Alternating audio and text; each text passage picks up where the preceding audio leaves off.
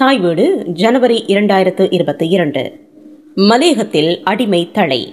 எழுத்து தொமோயா ஒபகாட்டா. தமிழில் மணிவேலு பிள்ளை. சிறுபான்மை இன குழுமங்கள். இலங்கையில் அடிமைத்தலையின் தற்கால வடிவங்கள் எனக்கு புலப்பட்டன. குறிப்பாக மலேக தமிழர்களிடையே அவற்றை நான் கண்ணுற்றேன் அவற்றுக்கு ஓர் இனக்குழும பரிமாணம் உண்டு என்பதையும் நான் கண்டுகொண்டேன். அவர்கள் இருநூறு ஆண்டுகளுக்கு முன்னர் பெருந்தோட்டங்களில் வேலை செய்வதற்காக இந்தியாவில் இருந்து கொண்டு வரப்பட்டவர்கள் அவர்களது தோற்றுவாய் இந்தியா என்பதனால் பற்பல பாகுபாடுகளை அவர்கள் தொடர்ந்தும் எதிர்கொண்டு வருகின்றார்கள். லயம்.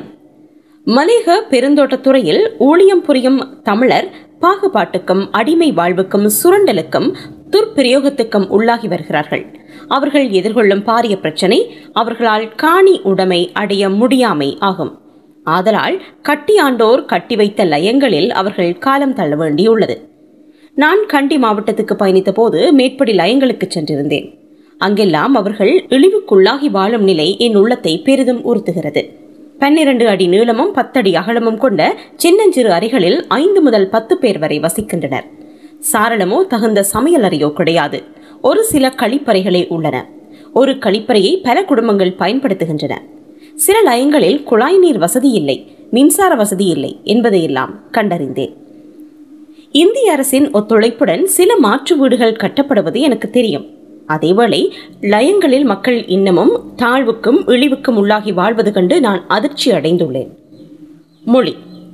மலேக மக்களுக்கு மொழி பிரச்சனையும் உண்டு என்று என்னிடம் தெரிவிக்கப்பட்டுள்ளது. சிங்களமும் தமிழும் இலங்கையின் ஆட்சி மொழிகள். எனினும் காவல்துறை அதிகாரிகள் சிங்களம் மட்டுமே பேசுவார்கள். முறைப்பாடுகளை சிங்களத்தில் முன்வைக்கும்படி மக்களை அவர்கள் பலவந்தப்படுத்துகின்றனர். ஆதலால் துர்பிரயோக முறைப்பாடுகளை முன்வைக்க முடியாமல் மக்கள் அல்லல் படுகின்றனர் நாட்டின் பல்வேறு பகுதிகளில் இத்தகைய பிரச்சனை உள்ளதாக அறிவிக்கப்பட்டுள்ளது.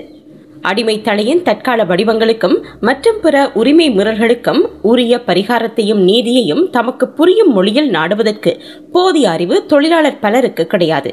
ஆதலால் சுரண்டலுக்கும் துர்பிரயோகத்துக்கும் உள்ளானவர்கள் தமக்கு நேர்ந்தவற்றை அறிவிப்பதில் நாட்டம் குன்றியுள்ளதாக என்னிடம் தெரிவிக்கப்பட்டுள்ளது. சாதி.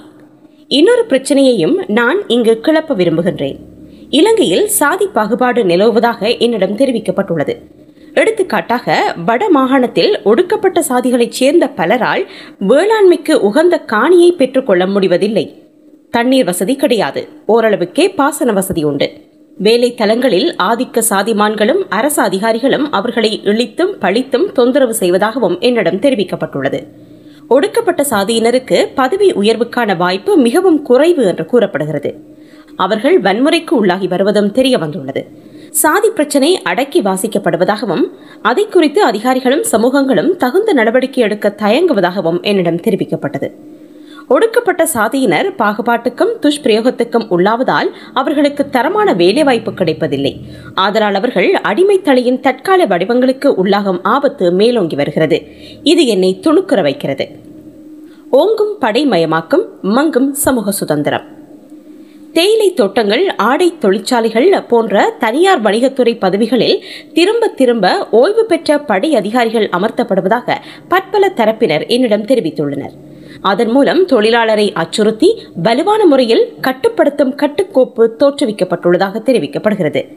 பொதுமக்களின் பிரதிநிதிகளும் மனித உரிமை காப்பாளர்களும் தொழிற்சங்க உறுப்பினர்களும் மிரட்டப்பட்டு தொந்தரவுக்கு உள்ளாக்கப்படுவதையும் கொள்ளை நோய் தொடர்பான கட்டுப்பாடுகளினால் பொதுமக்களின் சுதந்திரமும் கூடி பேசும் சுதந்திரமும் குறுக்கப்பட்டு சமூகத்தின் துடினமும் தொழிற்சங்கங்களின் தொழிற்பாடும் தணிக்கப்படுவதையும் அறிந்து நான் துணுக்குறுகின்றேன்.